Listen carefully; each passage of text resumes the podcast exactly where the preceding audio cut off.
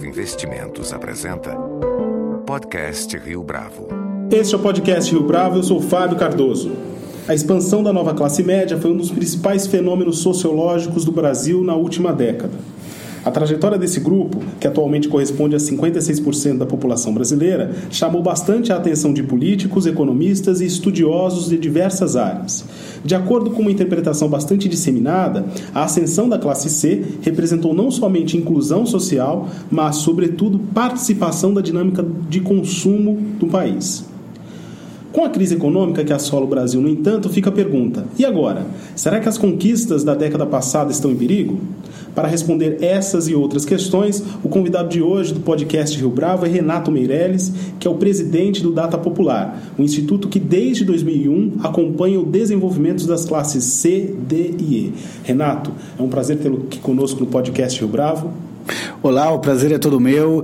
É um privilégio poder dividir com os ouvintes do podcast da Rio Bravo o que tem de mais atualizado nas pesquisas do Data Popular sobre como pensa e como consome essa nova classe média brasileira, a tal falada classe C. Muito bem. Então, por muitos anos, a classe C foi um símbolo do sucesso econômico e político do Brasil. É possível dizer agora, com a estabilidade econômica que estamos vivendo, que o que temos visto é o colapso deste mesmo símbolo? Ou seja, o modelo de inclusão que se estabeleceu a partir do consumo, ele se rompeu? A classe C surgiu basicamente por três fatores na última década no Brasil. Por um fator de distribuição de renda, um fator de distribuição de renda que foi alavancado pelo aumento real do salário mínimo e o maior número de pessoas que passaram a fazer parte do mercado de trabalho. Ao contrário do que alguns pensam, não foi o Bolsa Família que tirou milhões de pessoas da classe D e levou para a classe C, foi sim um emprego formal. Se deu por uma maior participação da mulher no mercado de trabalho e pelo aumento da escolaridade média das pessoas. Esse fenômeno é um fenômeno que efetivamente veio para ficar. Não tanto pela manutenção dos índices de emprego, embora a gente tenha ainda níveis internacionalmente muito bons com relação ao emprego da população, mas veio para ficar porque é muito difícil para um consumidor que aprendeu a comprar produtos que até pouco tempo atrás não comprava, a voltar para trás, a dar um passo atrás no consumo. Isso está fazendo com que, mesmo durante a crise econômica, a classe C tenha procurado maneiras de manter a sua renda. O que nós vimos hoje é uma classe C muito incomodada com a inflação num primeiro momento, muito incomodada com a falta de perspectiva de aumento real no salário e o aumento do desemprego que tem enfrentada. Isso leva um mau humor da classe C, mas longe de significar com que os 42 milhões de brasileiros que passaram a fazer parte dessa nova classe média voltassem para trás. Agora, então, o modo como a crise econômica tem afetado a classe C, então, não significa que as conquistas desse grupo estão em risco? Olha, algumas conquistas sim estão em risco. A conquista, por exemplo, de poder lutar por salários melhores. Quando você vive um pleno emprego, como nós vivemos até pouco tempo atrás, a classe C tinha maior poder de barganha com relação ao seu empregador nas negociações salariais. Um outro risco que a classe C está enfrentando é o processo de crédito. A gente sabe que o Brasil vive uma retração de crédito, mas sabe também que nenhuma grande país do mundo se desenvolveu sem oferecer crédito para a sua população. Alguns acham que o Brasil ainda sofre uma bolha de crédito. Falam que o que fez o Brasil crescer foi o aumento do crédito e do consumo, mas o crédito e o consumo veio como consequência do aumento da renda da população brasileira. Na verdade, o que se incentivou não foi o consumo, o que se incentivou foi o aumento da renda, e o consumo foi a consequência desse aumento da renda, assim alavancado pelo crédito. Isso é uma dificuldade que existe hoje nessa nova classe média brasileira. Mas a crise que a classe C vive, de fato, é uma crise de perspectiva. O problema não é estar na crise. A classe C já esteve na crise em 2008, por exemplo, mas ela enxergava a luz no fim do túnel. E hoje ela não enxerga, nem na classe política, nem nas empresas, uma luz no fim do túnel. Alguém capaz de tirá-la desse marasmo que a sua vida econômica se tornou nos últimos tempos. Agora, se o consumo ele é consequência da renda, e a renda ela está diminuída por conta do alto índice da inflação, essa nova classe média não vai sentir essa crise de uma maneira mais forte do que sentiu em 2008, por exemplo? Ela está sentindo, sim. Está sentindo de uma forma mais forte do que 2008, porque tem menos crédito do que tinha em 2008. Se a gente for lembrar bem, foi aplicado um conjunto de medidas anticíclicas com liberação do empréstimo compulsório, por exemplo, para oferecer para a população brasileira o acesso a bens e produtos que até pouco tempo atrás ela não tinha. Sofre porque o índice de desemprego cresce efetivamente. Em compensação, a vontade de empreender dessa nova classe média também cresceu comparado a 2008 e 2009. O que a gente tem visto é uma classe C que cansou de reclamar com relação à situação econômica do país, começou a arregaçar as mangas e correr atrás do prejuízo. Agora, então, qual tem sido essa nova atitude da classe média com relação a esse cenário de adversidade? Que estratégias esse grupo tem tomado para tentar debelar a crise?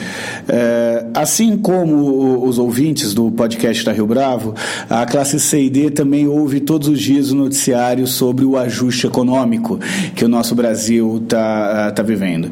Ela não entende muito o significado desse ajuste. Ela não entende o que é a taxa Selic, o que é o endividamento público, muito menos de balança comercial. Mas a sua maneira, ela também já começou a fazer um ajuste fiscal doméstico, que nada mais é do que não gastar mais do que ganha. E como é que ela faz esse ajuste fiscal doméstico? Em primeiro lugar, esse ajuste fiscal tem uma liderança clara dentro da família brasileira. Esse ajuste fiscal é liderado pelas mulheres. É como se existisse um Joaquim Levy de saias dentro da casa de cada brasileiro. Esse Joaquim Levy de saias, em primeiro lugar, consegue reduzir os gastos brasileiros. Ele olha numa lista e percebe quais são os gastos que de fato são supérfluos, quais os gastos que devem ser mantidos, em especial pensando no futuro das pessoas. Significa que ela, por exemplo, está economizando água e está economizando luz. Ela passa a trocar marcas caras por marcas mais baratas, mas tentando não abrir mão da qualidade. Faz de tudo para conseguir manter o filho na escola. Aliás, a prioridade nos investimentos de educação é uma das diferenças entre o ajuste fiscal doméstico e o ajuste fiscal que tem sido promovido pelo governo federal. Por outro lado, ela tenta buscar receitas extras. Trabalhando mais. Então, o número de trabalhadores que passam a fazer bicos e conseguir uma renda extra atinge hoje quase 7 de cada 10 trabalhadores no Brasil. Ela tenta se desfazer de alguns patrimônios, o que é um outro detalhe interessante, né? Que nunca os sites de venda e troca cresceram tanto no Brasil, impulsionados por essa classe C e D. Então, de um lado, ela tenta economizar dinheiro, do outro lado, ela faz bico, vende material, tenta dobrar turnos sempre que possível, se a sua profissão assim permite, né? Então ela faz hora extra para conseguir uma grana a mais, e se nada disso funciona, ela faz a pedalada fiscal doméstica. Ela olha para suas contas, para a conta de luz, para a conta do cartão de crédito, vê a qual paga um juros maior, paga essa conta, olha para a conta de luz, que em geral demora 2 meses para ser cortado, e adia essa conta para o mês que vem, empurra com a barriga. Isso é a pedalada fiscal doméstica que acontece na classe C e D. A crise chegou para essa parcela da população, mas ela está fazendo a sua parte. Agora, essa pedalada fiscal acontece como a última alternativa, né? Porque antes, pelo que você mesmo disse agora há pouco, essa classe média, ela corta onde tem que cortar, corta o excesso, ela investe em educação e aumenta a produtividade. Ela tenta a todo momento aumentar a produtividade.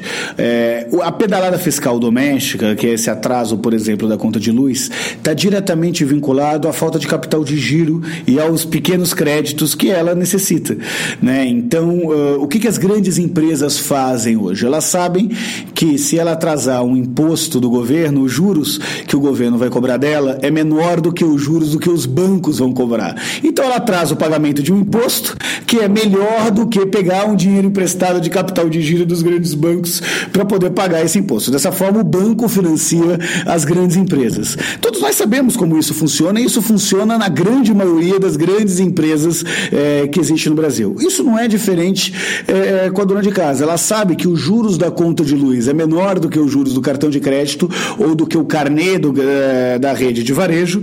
Ela prefere pagar esses juros menor, já que sabe que não vai sofrer penalidade até se tiver 2 meses de atraso, e usa isso a seu favor nessa busca por um capital de giro para as contas do dia a dia. Agora, a faixa de renda per capita que demarca o posicionamento dessa nova classe média não foi muito condescendente com o momento favorável do país? Quer dizer, esses números não apontavam mais para uma situação de precariedade do que de classe média? O Brasil, em geral, tem uma característica muito peculiar.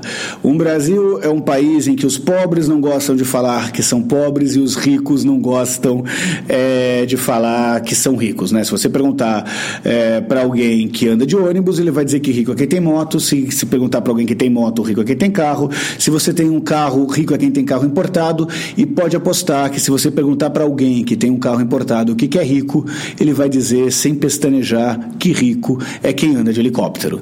O problema é que nós falamos aqui de classe econômica e não de classe social, né? E quando você vai olhar o que é uma classe média, é quem tem a média dos rendimentos brasileiros. E o Brasil é um país com uma renda muito baixa.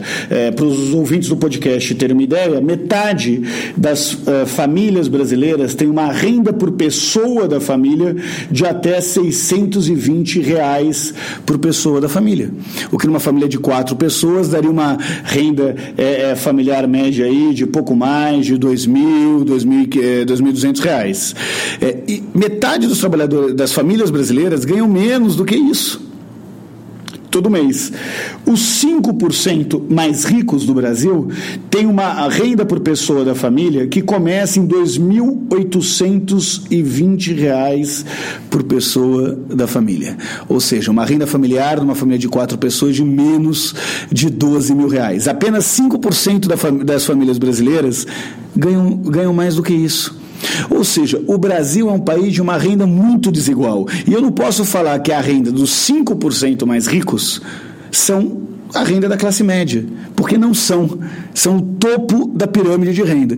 Se nós extrapolarmos isso, se nós formos por topo do topo da pirâmide da renda brasileira, fomos por 1% mais ricos das famílias brasileiras. Eles começam com uma renda per capita, uma renda por pessoa da família de R$ 11.500. Numa família de 4 pessoas, daria algo próximo de R$ 45 mil reais de renda familiar. R$ 45 mil reais é muito dinheiro, mas provavelmente muitos dos nossos ouvintes têm uma renda familiar maior do que essa. Parabéns, vocês fazem parte do 1% mais ricos do Brasil. Só que como o país o Brasil é um país em que todo mundo se considera classe média, a tendência de todos é achar que rico é o outro. Mas eu não posso falar que os 5% mais ricos ou que 1% mais ricos, na prática, são classe média. Depois de tantos textos, análises e pesquisas, existe alguma nuance que não foi capturada em relação à classe C, a maneira como ela percebe, por exemplo? Existe sim. Nós vimos que a classe C trabalha com um debate histórico que existe entre esquerda e direita, de igualdade de oportunidades versus meritocracia, de uma forma muito própria. E talvez a forma mais correta, uma forma que esse fla-flu ideológico que infelizmente se transformou o nosso país nos últimos anos não permite com que a gente enxergue, né? Ela, de um lado, acha que a sua vida melhorou e melhorou graças a si e graças ao seu próprio esforço. Ela acredita na meritocracia como um valor consagrado na sociedade brasileira. Mas tem um outro lado disso. Ela acredita tanto na meritocracia que entende que de verdade ela só existe quando há igualdade de oportunidades na sociedade brasileira. E ela acha que é esse o papel do governo. É papel do governo oferecer igualdade de oportunidades. Essa é a nuance que nós estamos estudando mais sobre a classe C hoje no Brasil. Uma classe C que entende o valor do esforço pessoal, que valoriza a meritocracia, mas entende também que não existe mérito nenhum numa corrida de 100 metros se o vencedor largou 50 metros na frente. E o branco, homem, que já tem filho de pais que já fizeram faculdade, largam 50 metros na frente numa corrida de 100 metros. Agora, ainda em relação a essas conquistas que estão sob ameaça em virtude da crise, é legítimo a gente afirmar que a baixa aprovação do governo hoje, ela está relacionada com essa percepção de que a autoridade política falhou na manutenção desse status? Claramente. Vamos entender o que acontece na crise do Brasil. O brasileiro chegou em 2010 achando que tudo era possível, que o céu era o limite. Ele elegeu a presidente Dilma acreditando que a sua vida ia continuar melhorando como melhorou em 2010, onde o PIB chegou em 7,5%, o consumo da família esbarrou nos 10% de crescimento real.